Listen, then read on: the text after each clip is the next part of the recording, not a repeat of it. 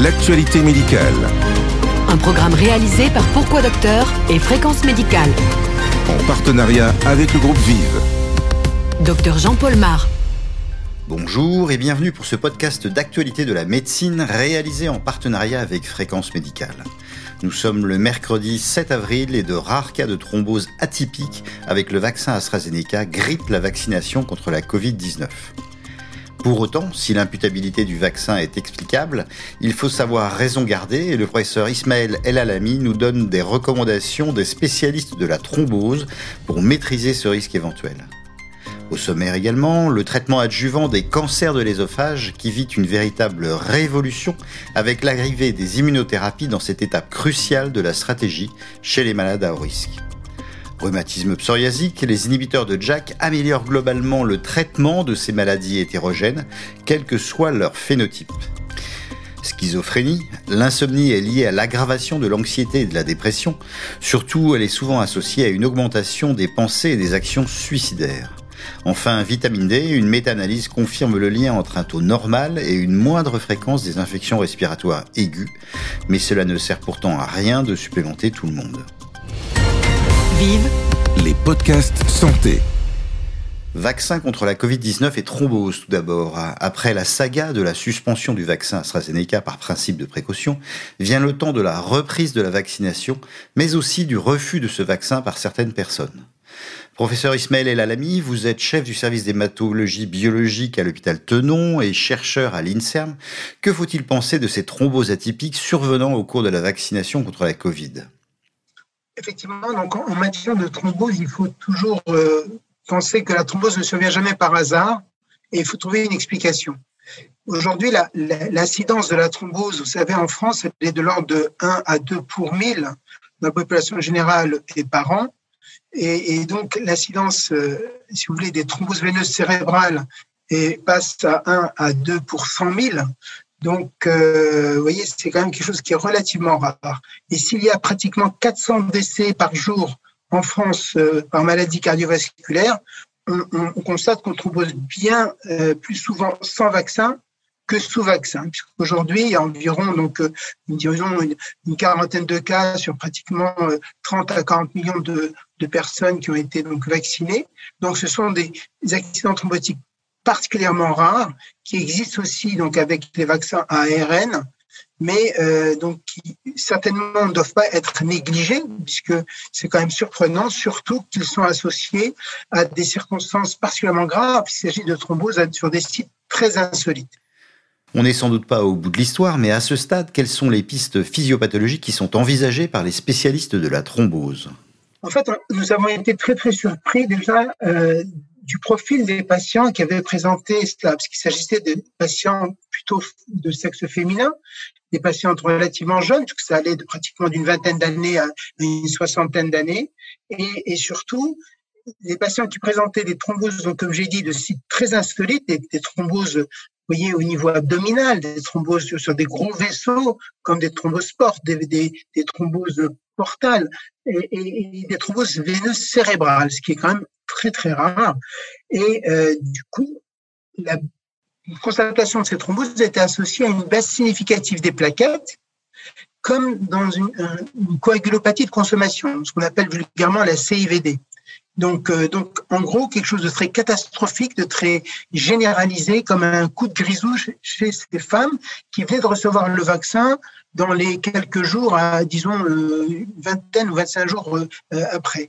Alors, pourquoi? Pourquoi? Est-ce qu'il y a eu une réaction inflammatoire euh, complètement disproportionnée? Est-ce qu'il y a eu un signal qui était un signal incendiaire euh, d'origine immunologique?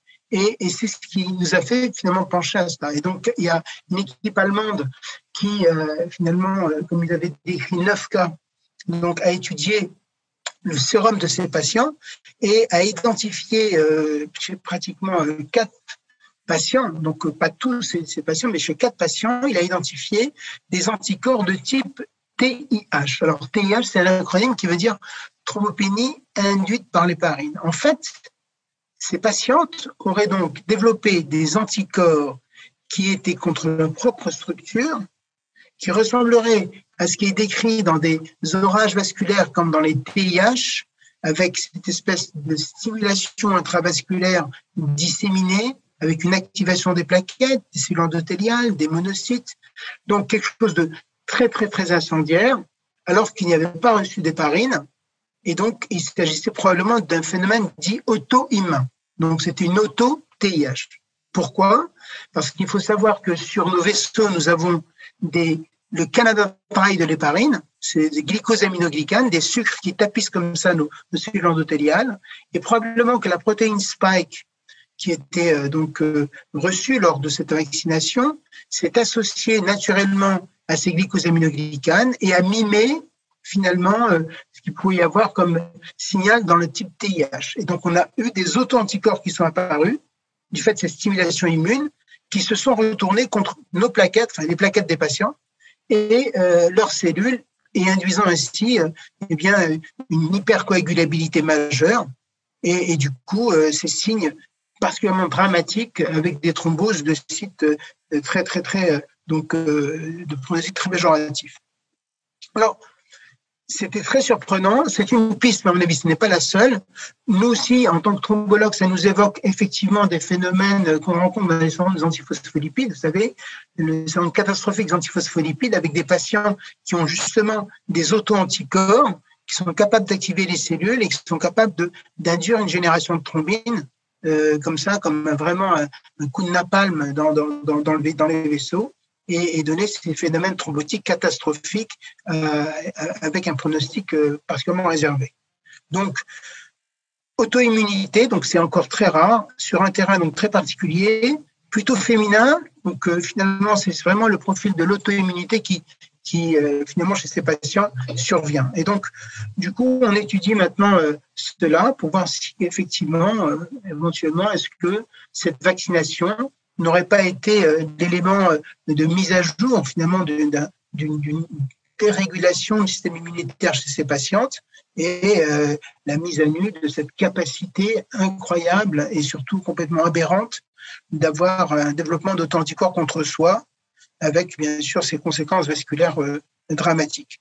Ça reste très très faible en, incidence, mais très inquiétant bien sûr en, en conséquence, puisque je vous dis là, on est plutôt de l'ordre de 1 pour 100 000 ou 1 pour 1 million en termes d'incidence. Donc c'est certainement, il ne faut pas jeter le bébé avec le du bain. Donc euh, le bénéfice de la vaccination reste important, très important à l'échelon d'une population, mais quand même vu, vu les, profils de patients qui sont atteints, qui sont plutôt jeunes et, qui sont aussi euh, à risque vasculaire, eh bien cette conséquence-là, si elle est en lien direct avec, la vaccination, mérite qu'on, bien sûr, qu'on s'y intéresse et surtout que l'on développe une solution. C'est ça l'idée. Alors justement, en termes de solutions et toujours à ce stade de la recherche, qu'est-ce que vous recommandez à vos confrères? Savez, en médecine, on, base un peu notre, nos attitudes sur l'observation, sur, euh, disons, l'analyse et ensuite donc euh, sur une solution. Il faut proposer bien sûr euh, une prise en charge adaptée pour essayer de limiter un peu ce risque je sait que le risque iatrogène n'est jamais lié à zéro. Hein, donc, euh, il faut accompagner ces patients, quel que soit le vaccin utilisé. Donc, je pense que tout d'abord, il faut veiller à, piquer en intramusculaire et pas en intravasculaire. Donc, il faut vraiment vérifier l'absence de retour sanguin avant d'injecter le vaccin. Vérifier ensuite que localement, il n'y a pas euh, de, réaction échymotique ou purpurique extensive, très douloureuse, cuisante, par exemple, qui, peut euh, alerter sur des, signes généraux euh, complètement disproportionnés, vérifier qu'il n'y ait pas de réaction inflammatoire comme ça particulièrement donc aberrante. Et, et, en cas de signes de douleur, d'œdème, de, de, de, céphalée intense ou tenace, de vertige, de troubles de la vue, etc. Donc consulter, bien entendu, en urgence son médecin ou aller ensuite aux urgences une fois que le médecin a constaté effectivement euh, ben des, choses qui étaient plutôt inquiétantes pour explorer euh, eh bien avec un examen clinique le, profil euh, de, de, ces patients avec notamment un simple hémogramme pour voir si l'énumération plaquettaire est respectée ou pas, les dédimères, vous savez, la recherche d'anticorps antiphospholipides, euh, et, essayer d'objectiver une thrombose par imagerie qui, sera bien sûr éventuellement euh, découverte euh, de manière objective.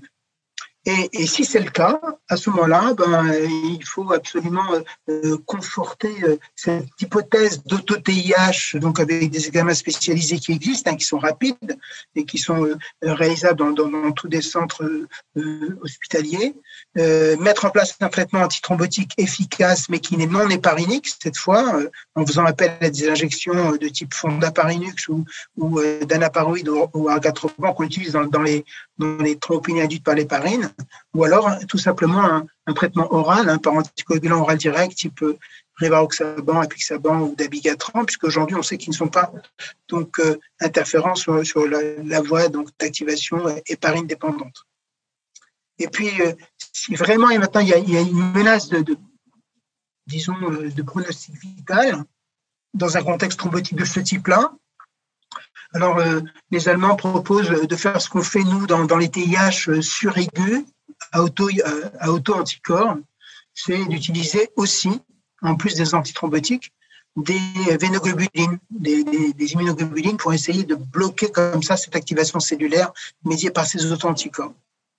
Et bien sûr, déclarer la pharmacovigilance. Vous voyez, donc, en, en tout cas, aujourd'hui, c'est alerter sans alarmer, c'est surtout vacciner pour protéger, et, bien entendu, en cas de, disons, de, de, signes étonnants, eh bien, euh, examiner et puis tester de manière à protéger et, et répondre de manière adaptée euh, à, cette, à, cette, situation. Donc nous avons des, des, outils, des solutions. Je pense qu'il faut vraiment aujourd'hui essayer de rassurer la population parce que euh, on peut surveiller, on peut maîtriser on, et puis surtout on peut réévaluer euh, cette, cette, cette, éventualité qui reste quand même rare. Merci Ismaël El Alami. Les podcasts santé. Tout ce qu'il faut savoir de l'actualité médicale en partenariat avec le groupe Vive. Le cancer de l'ésophage est un cancer de diagnostic souvent retardé, avec une extension locale fréquente au diagnostic qui gêne la résection chirurgicale complète et favorise les récidives. L'immunothérapie adjuvante a été testée dans l'étude Checkmate 577 chez les malades à haut risque de récidive, c'est-à-dire avec maladie résiduelle après chirurgie. Professeur Astrid Lièvre, vous êtes gastroentérologue et oncologue au CHU de Rennes et l'un des co-auteurs de cette étude. Vous nous rappelez les enjeux actuels du traitement du cancer de l'ésophage? Le cancer de l'œsophage, c'est un cancer qui reste euh, très grave, hein, de mauvais pronostics, euh, que ce soit en situation avancée, parce que malheureusement, il y a beaucoup de patients qui, qui, vont être métastatiques, mais également beaucoup qui vont récidiver après un traitement à visée curative initiale. Et donc, si on peut intervenir déjà dès le stade localisé pour éviter les récidives, bah, ça, c'est un enjeu majeur. Et donc, euh, aujourd'hui, le traitement des, cancers de l'œsophage euh, opérable, on va dire, euh, repose sur euh, un traitement néoadjuvant par radiochimiothérapie suivi d'une chirurgie, donc une séquence assez lourde. Et avec cette séquence de thérapeutique, on a, euh, on a 20% de patients qui vont être en réponse histologique complète, en gros, avec un meilleur pronostic, mais donc la majorité vont avoir une maladie résiduelle et vont avoir un haut taux de récidive. Donc, il y a, y a vraiment euh, un intérêt à essayer de, euh, de trouver un traitement adjuvant, parce qu'aujourd'hui, euh, ces patients qui sont opérés euh, avec une maladie résiduelle, le traitement de référence, il n'y en a pas en fait. Hein. Ils sont surveillés simplement. Il n'y a aucun traitement adjuvant qui a, qui a, qui a montré, euh, qui a fait la preuve de son efficacité. Donc, il y a vraiment une place pour un traitement adjuvant afin de, de diminuer le risque de récidive chez ces patients. Comment cette étude sur le traitement adjuvant du cancer de l'œsophage a-t-elle été mise en place? Alors l'étude Checkmate 577, c'est une étude internationale euh, avec euh, quand même 80% de population occidentale qui a donc euh, s'est adressée aux patients qui ont été traités à visée curative pour un cancer de l'œsophage, quelle que soit l'histologie. Donc ils ont reçu une radiochimiothérapie néoadjuvante suivie d'une chirurgie il ne devait pas avoir de maladie euh, de, réponse histologique complète. Hein, il devait y avoir donc une maladie résiduelle et donc ils étaient randomisés euh, entre surveillance ou donc un traitement euh, d'immunothérapie à base de nivolumab pendant un an, avec pour objectif donc d'améliorer la survie sans maladie. Qu'apporte cette étude en termes d'amélioration du traitement du cancer de l'ésophage? Donc cette étude, elle a inclus plus de 700 patients, donc déjà c'est une, étude de, très conséquente.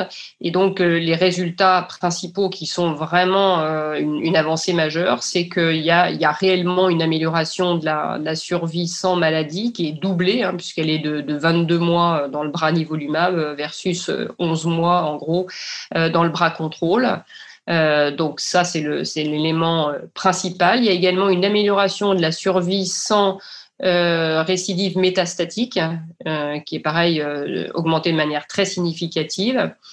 on n'a pas pour l'instant les données de survie globale, bien évidemment. et puis un élément qui est aussi important en adjuvant hein, chez des patients qui sont potentiellement guéris quand même, c'est de proposer un traitement qui ne soit pas trop délétère sur le plan de la toxicité. Et donc globalement, c'est un, traitement qui, qui, on le sait déjà, niveau lumab en, en monothérapie qui est bien tolérée. Hein. Il y avait globalement moins de, moins de 10% d'effets secondaires graves euh, liés au traitement et en particulier euh, des, effets secondaires euh, immunomédiés. donc, vraiment un traitement bien toléré par ailleurs et, donc avec des, vraiment des premiers résultats qui sont assez, enfin, qui, pour la première fois montrent la supériorité d'un traitement adjuvant dans cette maladie grave. Quelle analyse de l'efficacité faites-vous dans les différents sous-groupes de malades et quelles implications cela a-t-il? Alors, il faut préciser que dans cette étude, euh, la majorité, 70% des patients avaient un adénocarcinome et 30% un carcinome épidermoïde, et que globalement, il y avait 40% de patients qui avaient euh, une, un adénocarcinome, enfin, un cancer de l'œsophage, de, de, la jonction œsogastrique plus exactement. Et donc, euh, dans les résultats qui sont intéressants aussi, c'est que quelle que soit l'histologie, hein, on, retrouve une amélioration significative, hein, que ce soit les adénocarcinomes qui représentent la majorité des patients ou les carcinomes épidermoïdes on, savait que l'immunothérapie euh, dans l'œsophage euh, en, situation avancée était efficace euh, à, différents, différentes lignes de traitement, en troisième ligne, mais également plus récemment, on a montré que ça avait un intérêt également en première ligne. On sait aussi que l'immunothérapie maintenant a un intérêt dans les adénocarcinomes de l'œsophage. Bon, là, on est un petit peu dans une population qui regroupe, qui, est à la croisée de ces, deux, ces, deux extrêmes. On, a, on est sur voilà, de l'adénocarcinome en majorité mais plutôt localisé au niveau de l'œsophage ou de la jonction. Et on, trouve une efficacité qui semble un peu plus importante quand même dans les carcinomes épidermoïdes, mais comme c'est un groupe un peu plus minoritaire, euh, on ne peut pas tout à fait conclure. En tout cas, euh, voilà, quelle que soit l'histologie, c'était efficace. Et euh, en revanche, en termes de, biomarqueurs, il, y avait une, une, analyse de l'expression de PDL1 euh, qui était faite en centralisé. Il y avait simplement, c'est un petit peu étonnant le chiffre, 15% à peu près des, patients qui exprimaient plus d'un pour cent de, de PDL1. Donc du coup, ça fait un, un groupe très minoritaire, donc c'est difficile de, de, tirer des conclusions. L'efficacité avait l'air similaire dans les, dans les deux groupes. Il n'y a pas pas particulièrement plus d'efficacité chez les patients qui, avaient une tumeur qui surexprimait PD-L1. Donc voilà, en termes de biomarqueurs, il n'y avait pas, d'autres choses hein, qui étaient faites euh, dans cette étude. Donc euh, tout reste à faire pour euh, déterminer et, quel patient va, le plus bénéficier de cette approche adjuvante. On n'a encore qu'un recul limité pour cette étude. Quand est-ce que l'on aura les résultats matures?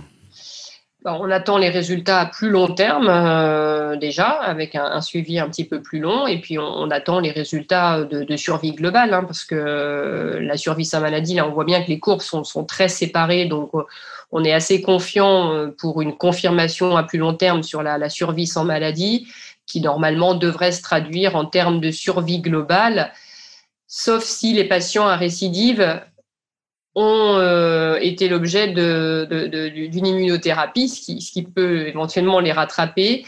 Euh, on sait que voilà, 40% de patients ont reçu un traitement après.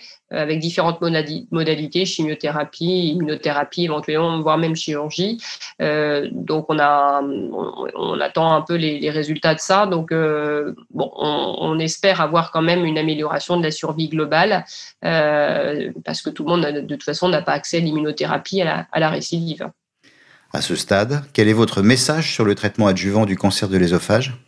Ben, Le message que je retiens de ça, c'est qu'on a pour la première fois un traitement adjuvant qui semble très efficace euh, de manière significative euh, après donc résection d'un cancer euh, de l'œsophage à visée curative et que on attend donc que ce produit ait l'AMM en adjuvant pour pouvoir le proposer dès que possible à nos patients parce qu'on est convaincu de, de, de, l'intérêt du bénéfice de, de ce nivolumab en adjuvant.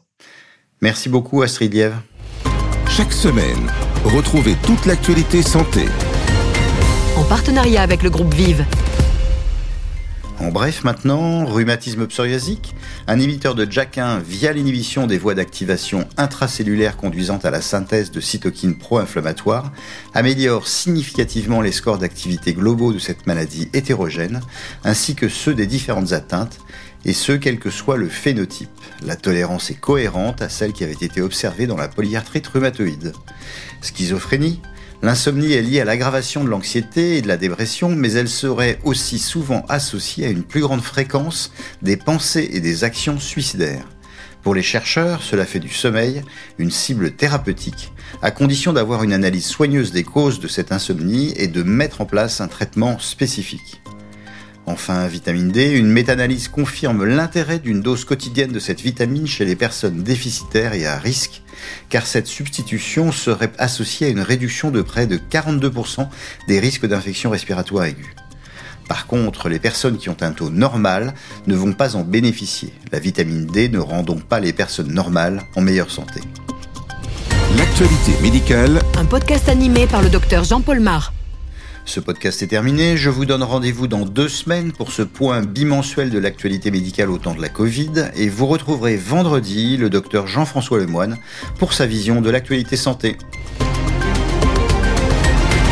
Le journal. Tout ce qu'il faut savoir de l'actualité médicale. Un podcast produit par Pourquoi Docteur et Fréquence Médicale.